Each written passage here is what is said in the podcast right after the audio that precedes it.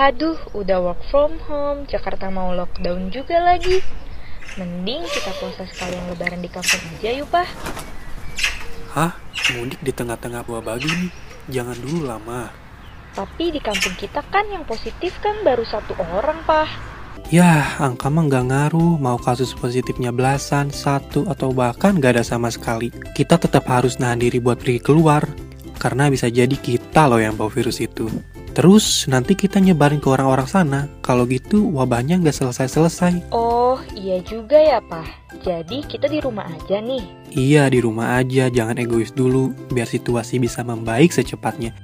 Kita yang kelihatannya sehat-sehat aja bisa berpotensi jadi pembawa virus loh.